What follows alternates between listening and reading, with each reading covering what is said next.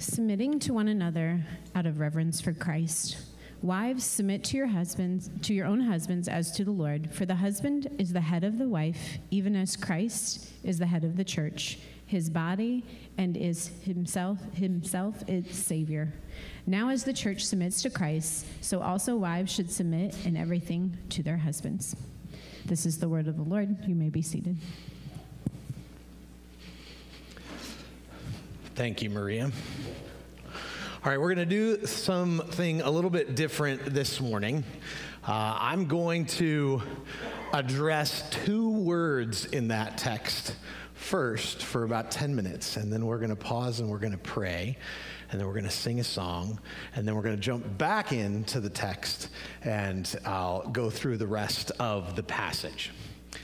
So, as we come to the text, in verse 22, we read, Wives, submit to your own husbands.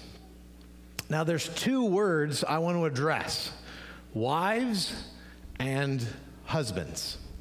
Because in our cultural context, uh, those two words aren't as clear, maybe, as they once were in our culture. Now, I want, to, I want you to turn, leave your fingers there, turn in your Bibles to Matthew chapter 19. Matthew chapter 19, verses 4 to 6 say this. This is Jesus speaking.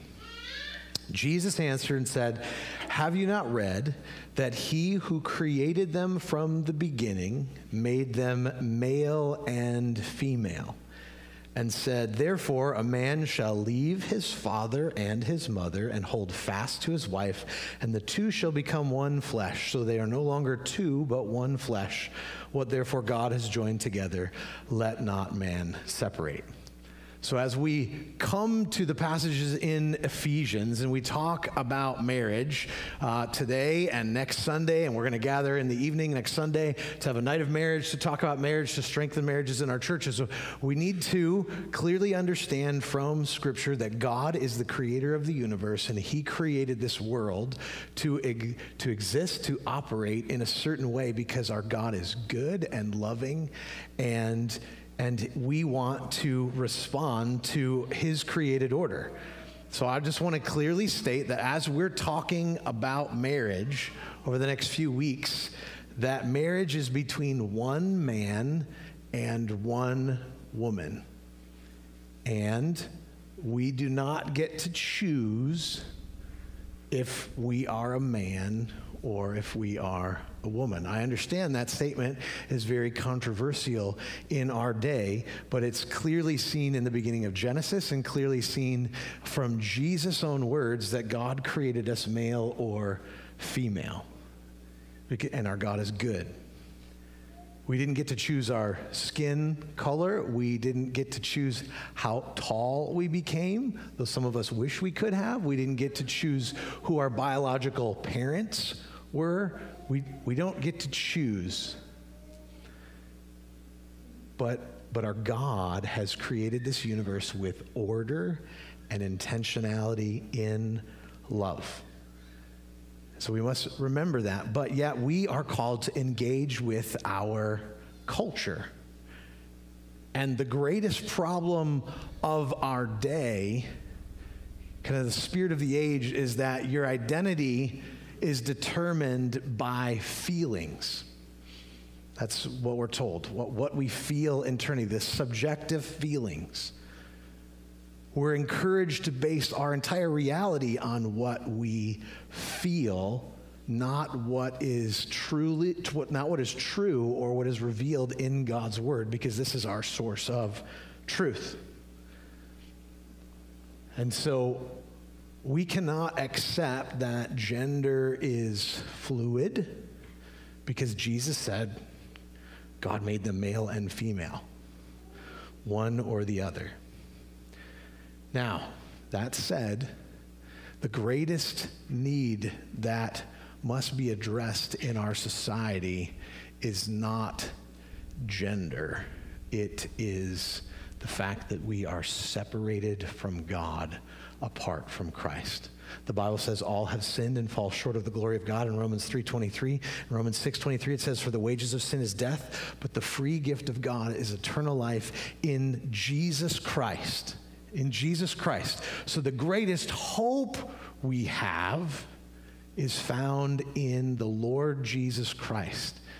And the, the gift of the gospel, the free gift for all of us who are separated from God, is that we can surrender our lives to Jesus and have relationship with God. That's the greatest need for us. Is, and the greatest need for all of us to consider that we must surrender our lives to Jesus. And if you've never surrendered your life to Jesus, I'd encourage you to consider the call of Christ. Okay, we've understood that God created, and so, so what do we do to interact with our culture? Now, I can't address every question you have. Uh, it would be unwise for me to do that in the next few moments. But I want to give you a few handles as, as youth engage with the culture. How do we respond? Well, number one, we should pray. We should always pray. We should pray and ask for wisdom because wisdom comes from above. We should ask God to fill us with His Holy Spirit, as we talked about last week. We want to be a people that are filled with the Holy Spirit. Jesus said in Matthew 10, He said, Behold, I am sending you out as sheep in the midst of wolves. So be wise as serpents and innocent as doves. God, help us to do that. So we want to pray, number one. Two, I want to encourage us to study relentlessly. And what I mean by that is not so much study everything that the age has to say, study your word. You know that when uh, in the bank, a, a, bank teller can tell a counterfeit dollar bill not because they've studied all of the counterfeits that are out there, but they've studied the genuine article. And if you want to study what is true, give yourself to the study of God's word. This is the source of truth. This will give you discernment. This is oftentimes not the thing, as someone prayed this morning in the prayer meeting, not the thing that is trending, but it's eternal.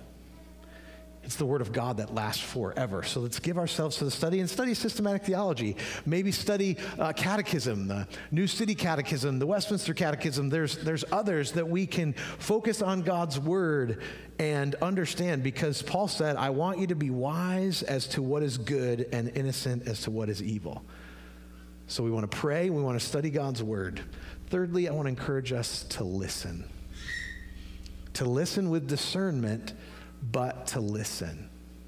Yes, we're going to listen to the Holy Spirit, but I want to encourage you as you engage with those who don't know Christ, that clearly have a perspective on some of these things.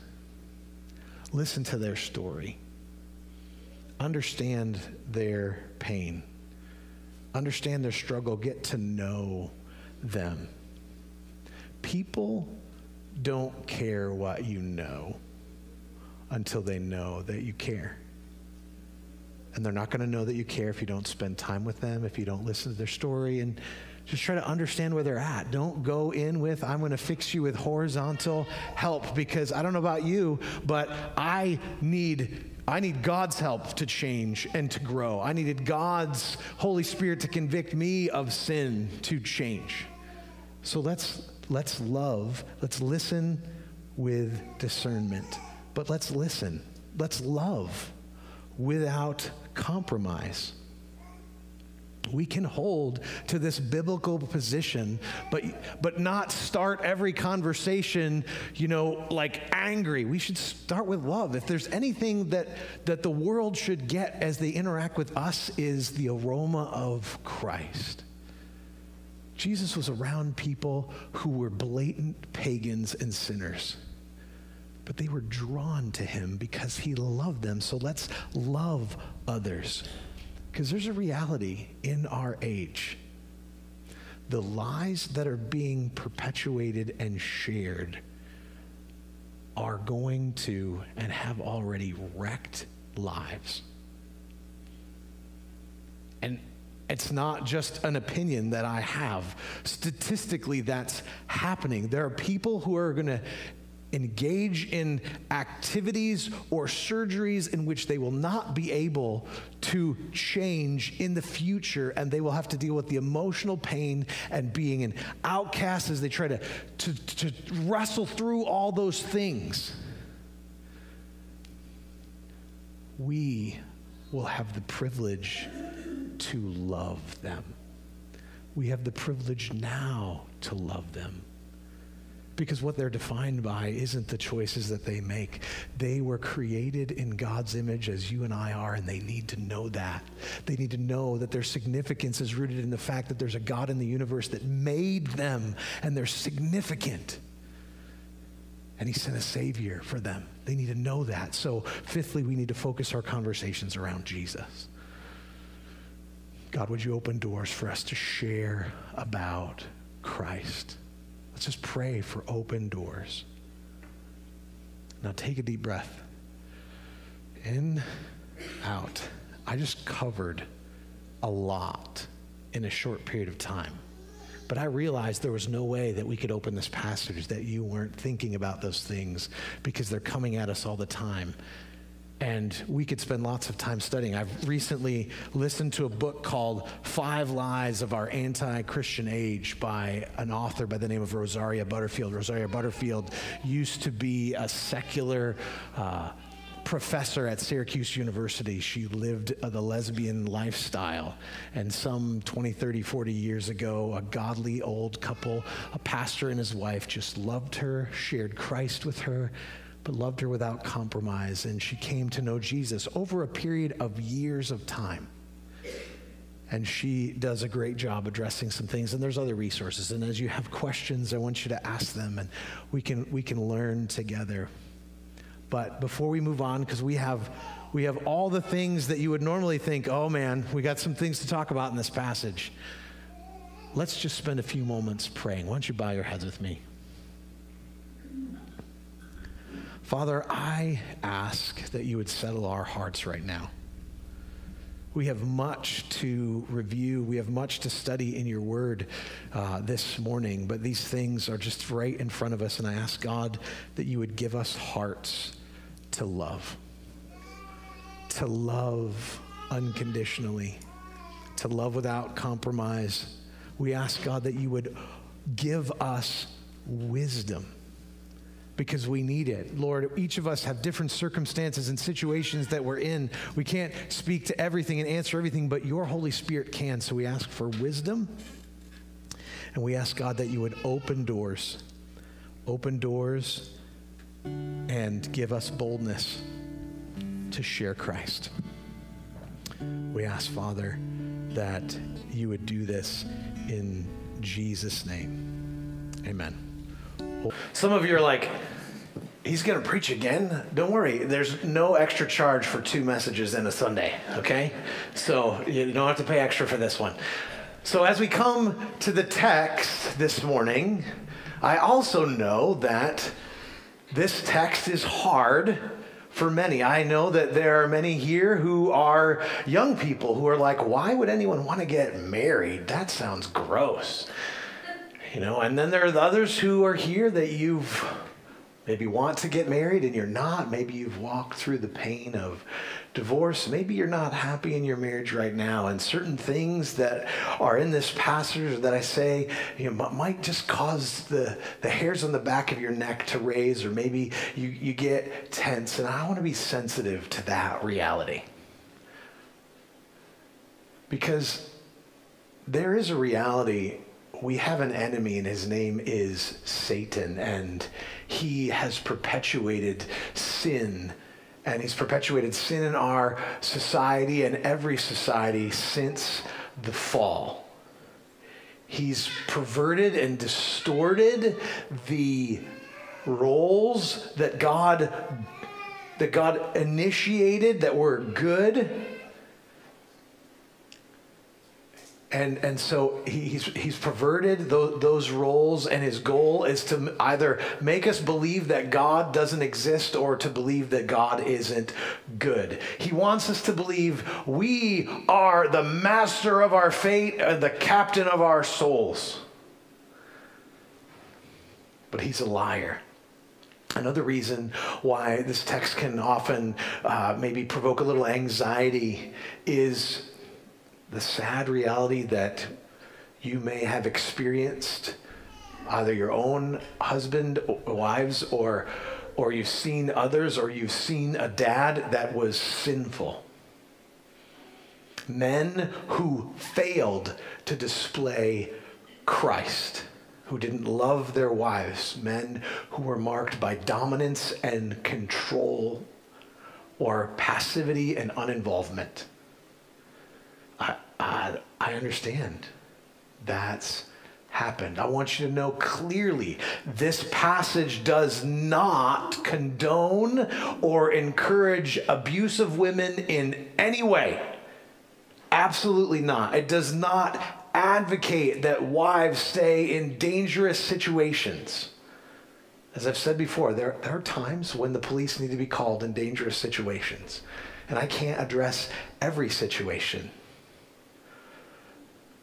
But, you know, I, I want those in this room, maybe those listening online, who have an ungodly husband, to know that that the leadership of this church in no way celebrates ungodliness. Our desire is to point people to Christ, to repent of sin, to help men and women grow in holiness as we stand before a holy God and we're made righteous only because of what Jesus has done. Sometimes we come to this passage and we're struggling you know, sometimes wives struggle because of their own sinful heart and propensity to not want to follow God's good plan in their life. But understand this whether you're husband or wife, do not go looking to your spouse for something that only Christ can give you. Only Christ is a source of joy. I know there's been bad teaching in the church. There have been pastors and elders who've been bad example of some of these things. And I'm not going to call any particular individual out. I'm just humble before God. God, help me to be an example. Because as Jesus has come onto the scene, being a new creation in Christ actually frees us from the animosity that exists between husbands and wives that was caused by the fall. So we're going to look at our Bibles as, as, as was read at the beginning. Verse 21 says, submitting to one another out of reverence for Christ. We want to have Christ in view, but why don't we pause again just to pray? Father, we need you right now. God, I pray for those who are here that are already struggling with this passage whether whatever their situation, Lord, if there's one thing we're left with when we leave here this morning, would we be aware of Christ and what Jesus has done? Would we be aware of how he came so that one day we could be with him? He came to die for us so that one day we could be with him and he could make everything right the way that God intended it to be in its beauty and wonder. So, Lord, Open our eyes to the truth of your word. We ask this, Father, in Jesus' name. Amen. We'll look back again. So at the passage says, we uh, coming from last week, we want to be filled with the Spirit, submitting to one another out of reverence for Christ. So even as this verse 21 comes before everything that comes after, I just want to say one other thing. Like, uh, why am I addressing the ladies first and not the guys first? Because Paul says more to the guys than the than the ladies. Well, that this is just the order that it comes in our Bible. That's all I'm doing. Like it can't, if if Paul thought I needed to come next, we're coming next. It sometimes feels like Paul's got a bunch to say. You know, there's eight and a half verses to say to the guys, three and a half to the ladies. It's almost like he's getting ready to say stuff to the guys. He's just like, just hold on one second. I just got a couple things I need to say to the ladies because I got some things to say to the men. I don't know if that's what he was thinking, but sometimes it feels that way. But that's why we're here today, and we're going to be in the other passage. But I'll have some things to say for everyone today. But Christ is the most important word in this passage. As we go verse 23, 22 to 33. The application of these verses flows out of a love for, a healthy fear of, an adoration for Jesus. This passage goes awry when Jesus isn't at the forefront. It does. Because remember, the backdrop of all of this is back at the beginning of chapter 5, which says, Therefore, be imitators of God as beloved children, and walk in love as Christ loved us and gave himself up for us, a fragrant offering and sacrifice to God. So, Jesus was the ultimate imitator of God. We actually, when we look at Jesus' life, we can know what God is like because Jesus is the image of the invisible God. So, pursuing holiness, displaying humility, being filled with the Spirit, just constantly in prayer because he was submitted to his Father. So, if Jesus is the most important word that comes out and, and flavors everything here, we just have to remember Jesus is loving He's holy, he's humble. That's Christ. He has absolute authority, right? We've learned from John, like he was at the beginning, all creation was made through him. He has authority. But he exercised that authority by healing, by feeding, by caring for people, and he humbled himself as a servant. That's what's in front of us. Also, Jesus, we have to remember, Jesus honored women. He lived in a culture in which women were not just marginalized, they were kind of seen as less than citizens. They couldn't speak in court. And Jesus treated women with courtesy, dignity, and honor. That's what Jesus did. Jesus is actually the one that that liberated women because he cared for them. He encouraged them, so much so that they followed him. You see pictures of that when you read in the New Testament. Like there's this kind of, oh, and then there, there were women who followed along. There were women present at the crucifixion. That's not like the family gathering. Hey, there's a crucifixion. Let's get the family and let's go. But the ladies went to that place where, where there were those that spit on Christ, that were cursing him, that anyone who was associated him would have put themselves in danger, and the women were there. Why were they there? Because they had encountered Jesus because of the way that he spoke to them, because of the way that he treated them, because of the way that he honored them, because of the way that he wanted them to encounter God as he encountered God. And Jesus sacrificed to serve the church. Matthew 20, 28 says, The Son of Man came not to be served, but to serve and to give his life as a ransom for many. So Jesus doesn't dominate or crush the church. He doesn't manipulate the church. He doesn't demand obedience of the church in a, in a manipulative sort of way. He sacrifices and he serves her that she might become what she was created for. So we must keep Christ in view. Wives, your identity and your happiness are not found in your husband. I know that's not a shocking statement to you. If you desire to get married, do not believe the lie that a husband will complete you. A husband will drive you nuts. Uh, a husband will, will expose things in your heart that you did not know were there. But Jesus completes you when you are found in Him. your identity and your happiness are found in Christ. Husbands, the same is true for you. Because as we go to talk about marriage, marriage is ultimately a picture of Christ and his church. We need to understand the profound mystery that, that marriage is about Christ and his church because the world tells us marriage is about completing with you, it's about getting a partner, it's about getting someone that's going to make you happy. Marriage is not ultimately about your happiness, though I believe God does make us happy and gives us joy in the context of marriage.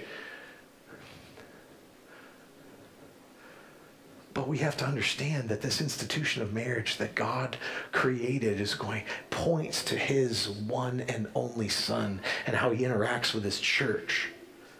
So, with Christ in view, look back at your Bibles.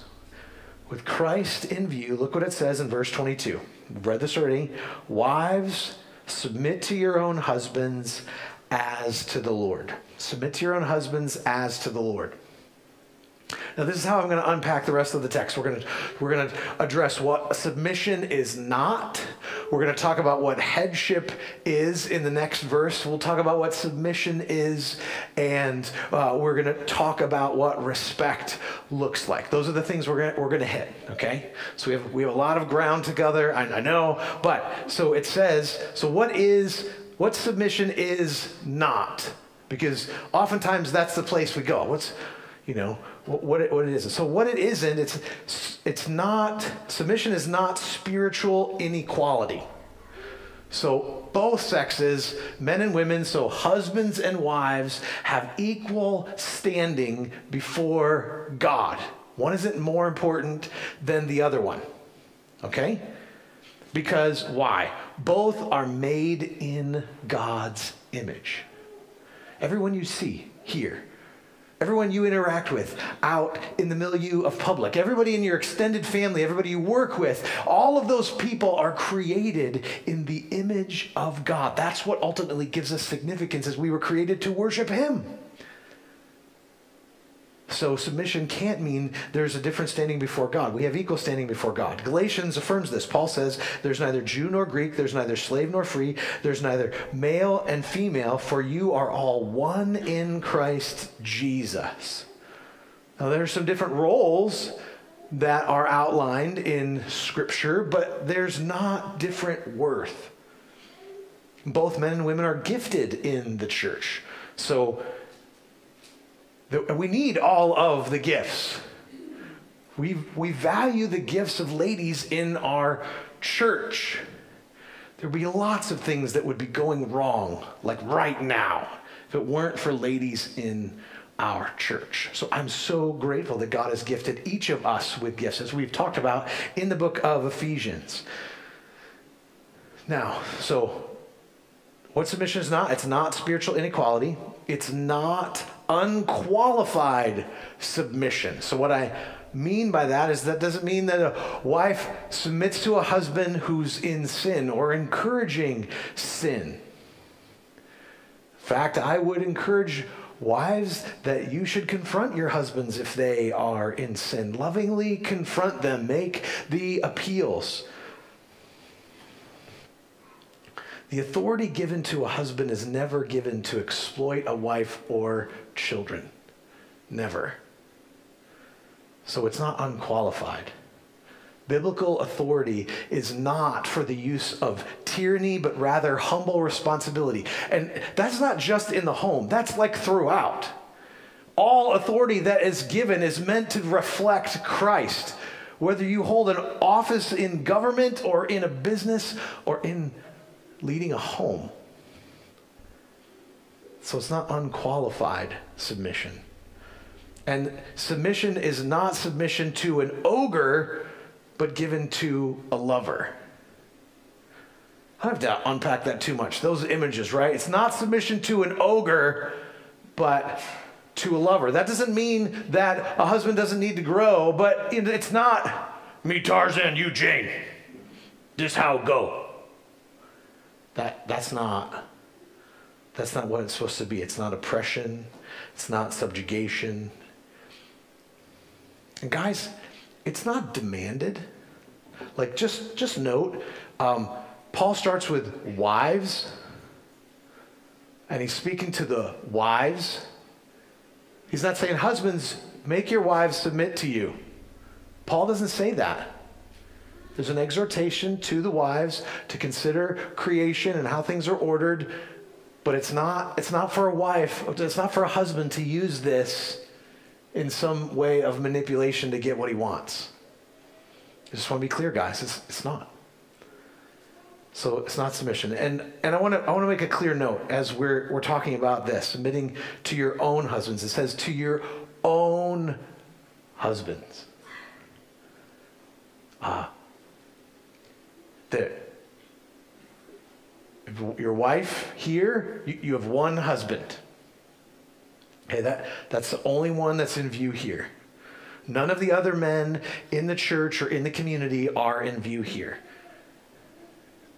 If you're a single woman here, you, this passage is not saying you must submit to the, the whims and desires of every other man. That is not at all what is being said here. I want to be clear about that. But what is in view here is Jesus. In view. The church is in view. Maybe not what what your experience of church looks like, but what the church should look like in its submission to Christ. So that's we talked about what submission is not. We're going to go on in the passage. We'll talk about what submission is in, in just a few moments. But look back at your Bibles. Go back at your Bibles. In verse 23, it says, For the husband is the head of the wife, even as Christ is head of the church, his body, and is himself its Savior. So, we're going to talk about what head mean. What does, what does that mean when it says head? Like, is there some some meaning there that that we we're, we're missing? I don't understand that the concept of headship is is grounded in creation. Like if you leave your finger there, I'm gonna I'm gonna flip back to Genesis in, uh, in the created order. So, Genesis chapter 2, God's creating everything.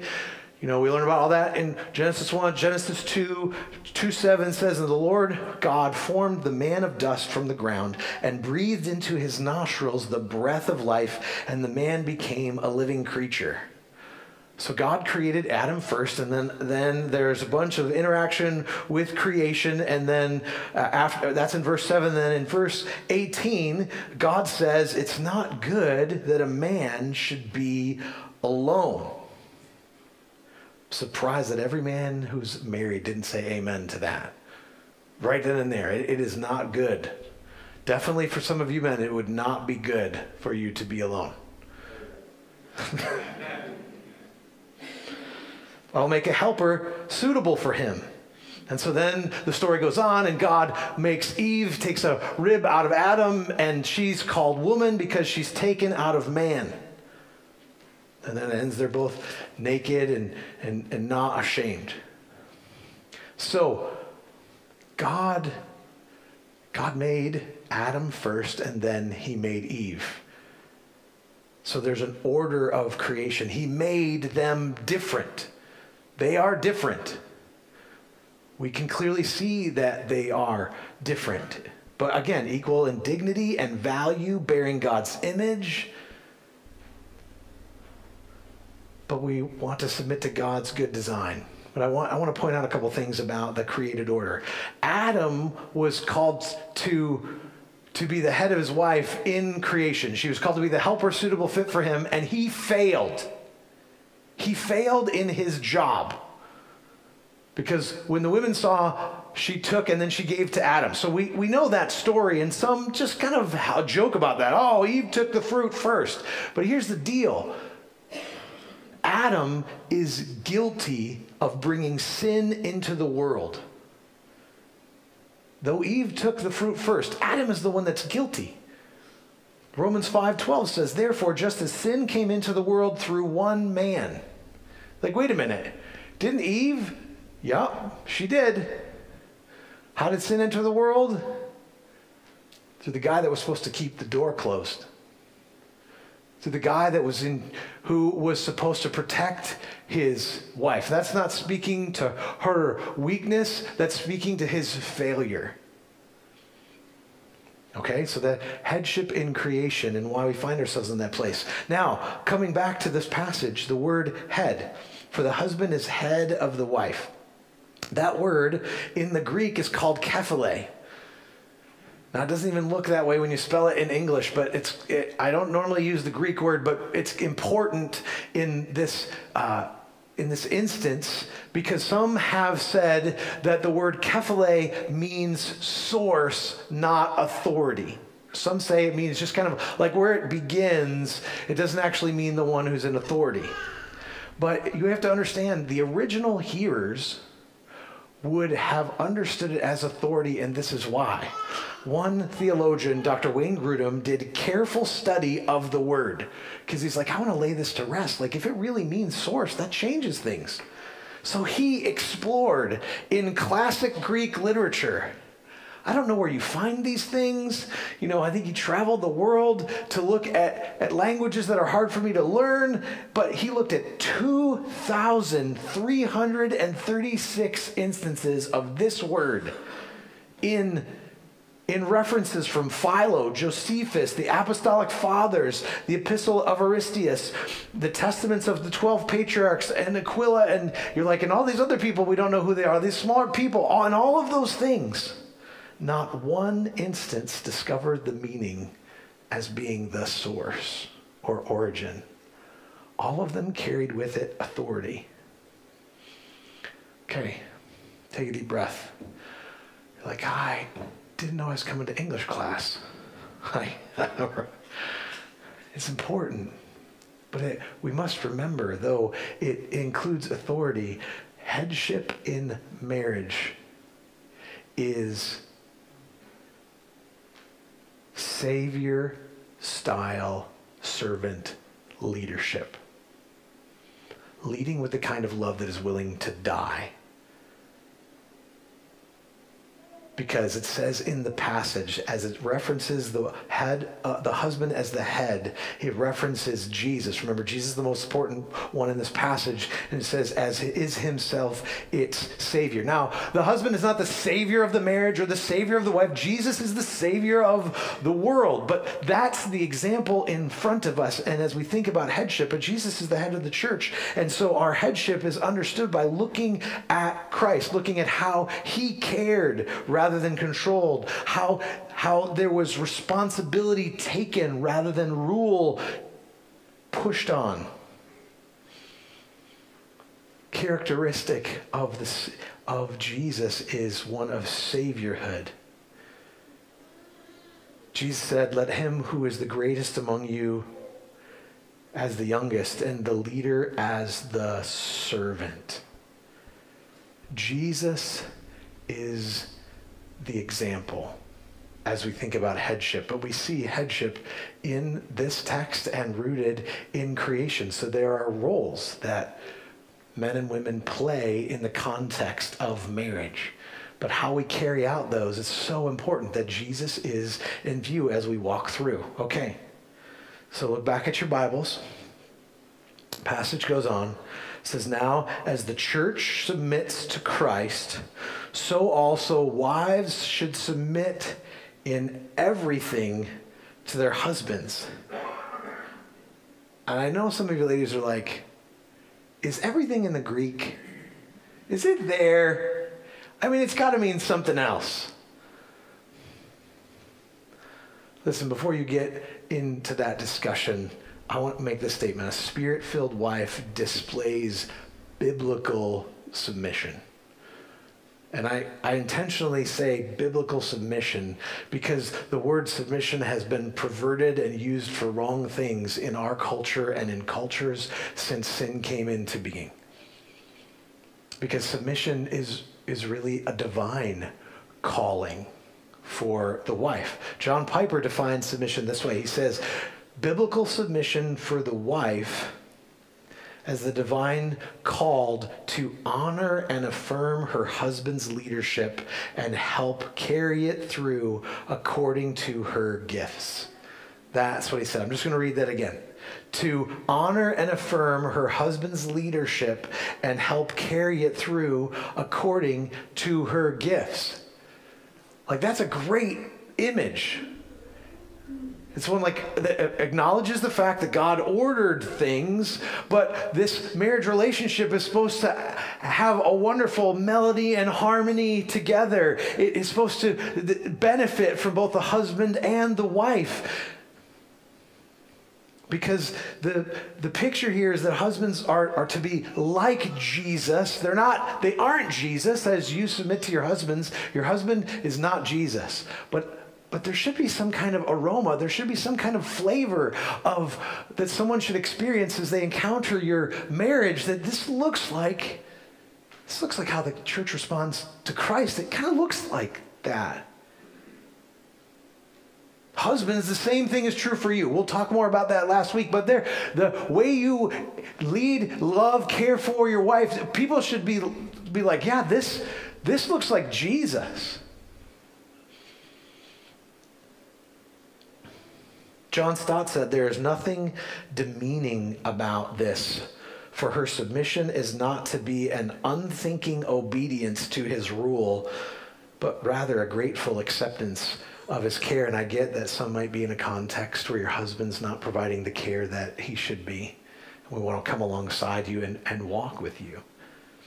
One other theologian said this. He said, Submission to and the respect for the husband, to which the wife is specifically admonished, is by no means the submissiveness of a pussycat or a crouching dog. Paul is thinking of a voluntary, free, joyful, and thankful partnership as the analogy of the relationship of Christ, of the church to Christ, shows us. So, really, submission simply affirms a husband's great responsibility to be head over the home, to have that responsibility. We often hear the term how the husband leads the home. It talks about the husband being the head of the home. Sometimes when we use the word lead the home, we kind of begin to put like personality traits on the husband and the wife. The husband must be this Charlton Heston, I don't know if you know who that is. Like, he was a famous actor like a long time ago that played like the manly man. All the husbands should look like that. And all the wives should be over here and they should be just these quiet people that never talk. Like, that's not what the text is saying. Like God has given different husbands and different wives different personalities and, and giftings, but the wife needs to understand like her her husband's going he, he has responsibility. If Adam is bearing the responsibility for sin coming into the world, your husband's going to bear the responsibility for how your how your home goes. So how are you being an encouragement to him? How are you supporting him? How are you working together? There, and guys, we should benefit from our wives. There are men in Scripture that did not benefit from their wives. Pontius Pilate. His wife was like, I was afflicted in a dream about this man that you're talking to. And he ignored her and sent Jesus, the innocent one, to the cross. Think of the benefit of the multi talented woman in Proverbs. That's the woman that's in your home. No, wives, you don't have to feel like you have to live up to the standard of the Proverbs 31 woman and do everything that she does. We, we, must, we must see that. We must lead men so that our wives will lovingly come alongside. And we must create a culture in which, if we aren't displaying the, the loving leadership like Christ is, that she has a bat phone. Y'all, y'all know what a bat phone is, right? Like, Remember the old TV show Batman? There's the red phone that the commissioner has, and and every time something goes wrong, he can he can go to the bat phone, and Batman sees it because he's watching the sky all the time, just in case that goes into the sky, and he goes, and Batman can go do the thing. But but here's what your your bat phone needs to have. Your bat phone needs to have all the numbers of the godliest men in your life that will confront you in your sin if you are in sin. This is happens in my home. My wife has all the numbers because our contacts are shared. She has all the numbers of the guys closest to me, including the elders in our church, the small group leaders in our church, pastors I've served with, pastors in our network of churches. And I have told her, hun, if I go sideways, if we are interacting about something and I'm just not listening, or if we you know, a decision needs to be made, and I'm just kind of hem on, like, I don't really want to make the decision. I don't want you to make the decision. I don't want anyone to make the decision. I'm just dragging my feet. If I'm sinning against you and the kids and I just won't listen, honey, you always have the, the freedom to make this call. I've said this before in public, so you've heard it now. So Angie's got some of your numbers. A wife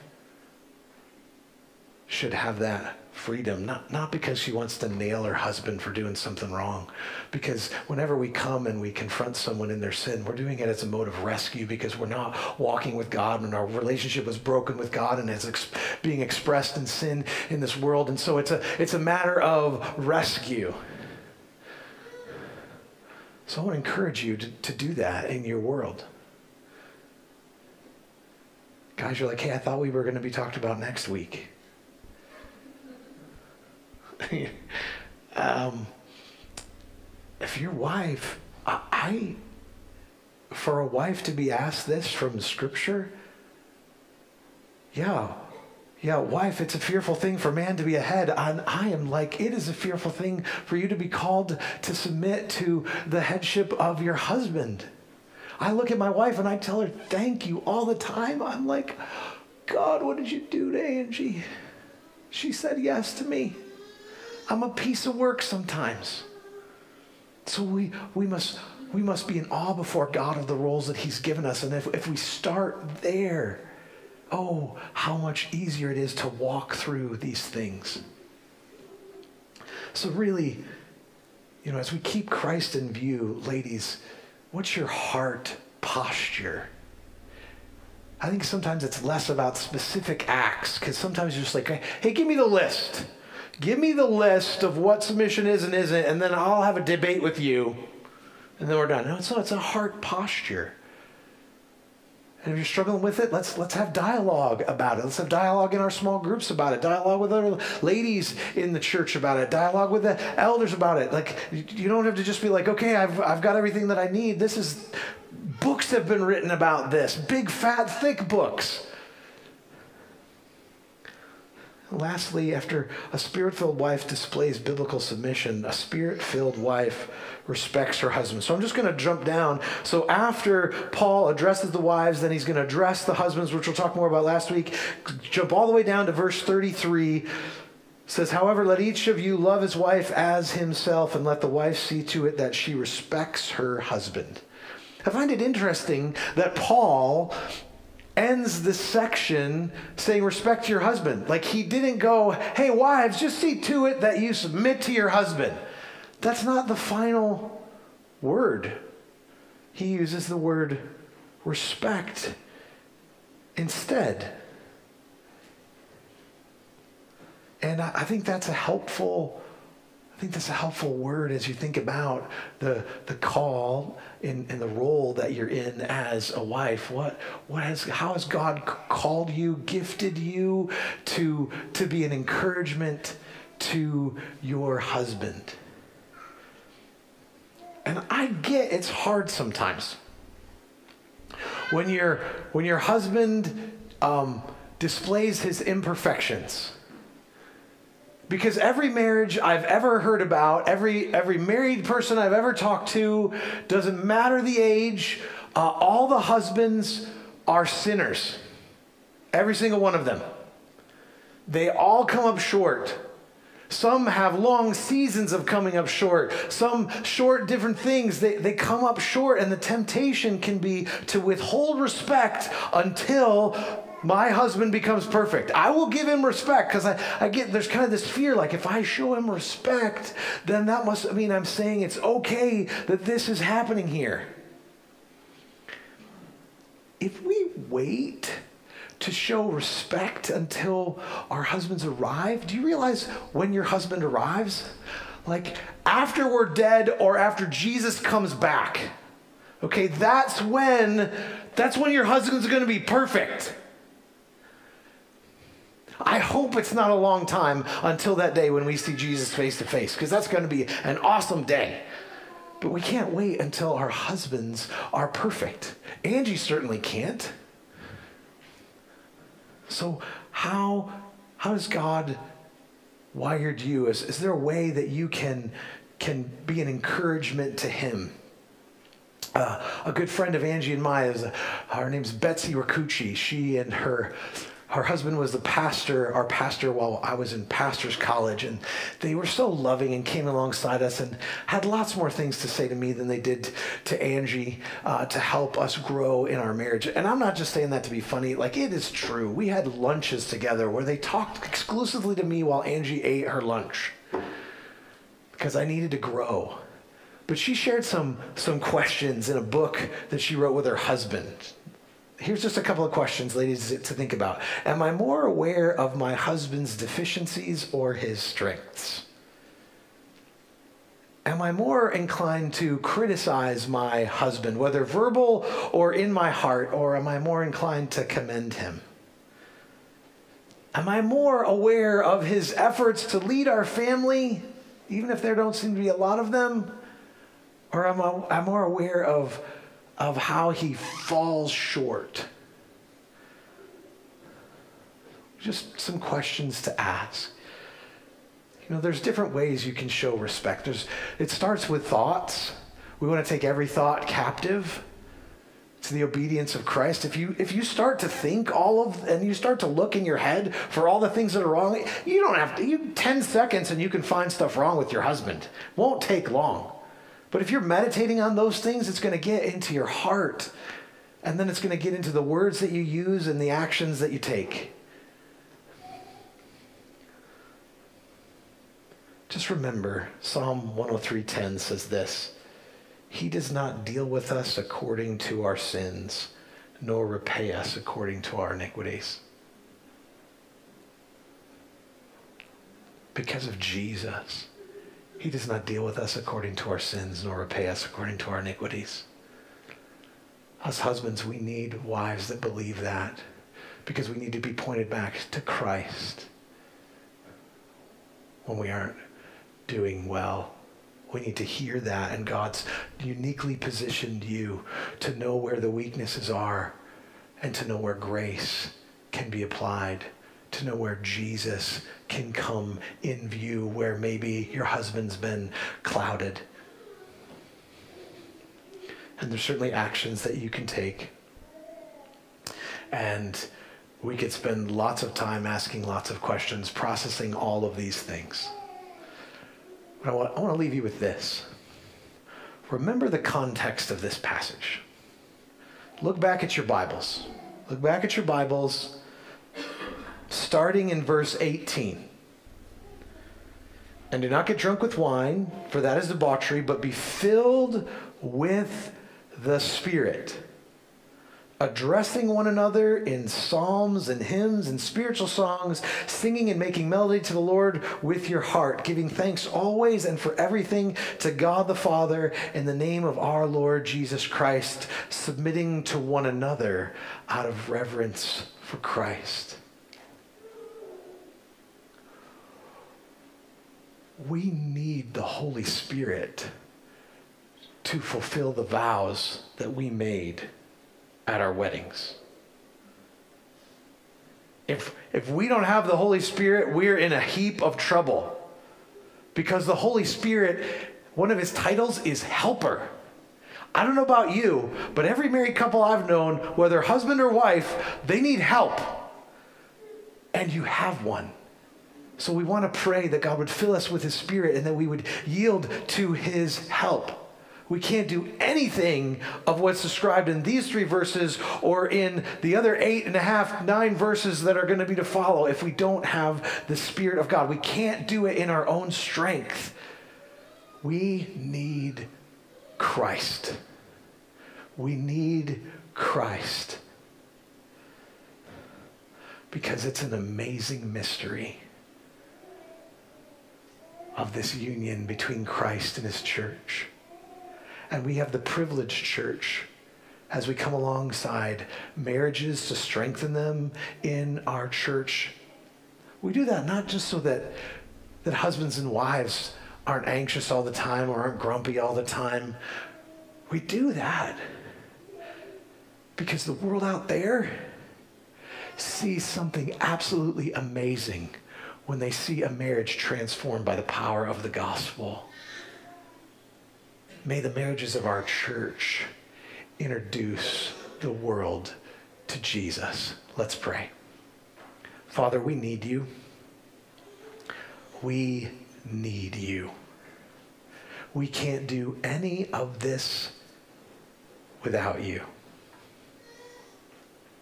And as we come, right now, I want to thank you, God, for being God and ordering this world. Thank you, God. Just right where you are, in your seat, not out loud for everyone to hear. Just, is there something from what we've studied this morning that you can thank God for? Something that He's doing in you, some ways that He's come alongside you and provided for you? Thank Him. Just take a moment to do that.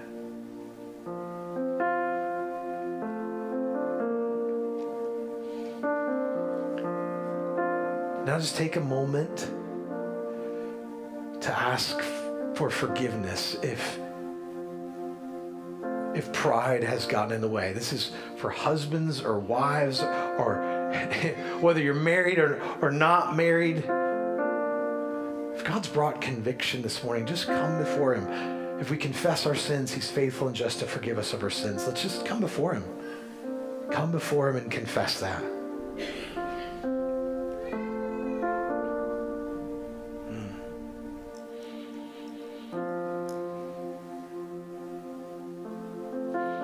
Now you can ask. Ask God, the one who owns cattle on a thousand hills, the one who creates stuff out of nothing. Ask Him. Ask Him to help you, to fill you with the Spirit. Ask Him to reveal Christ to your spouse, but ask Him for you. What, what, God, help me do X. What, what does God want you to do? Ask Him for help specifically.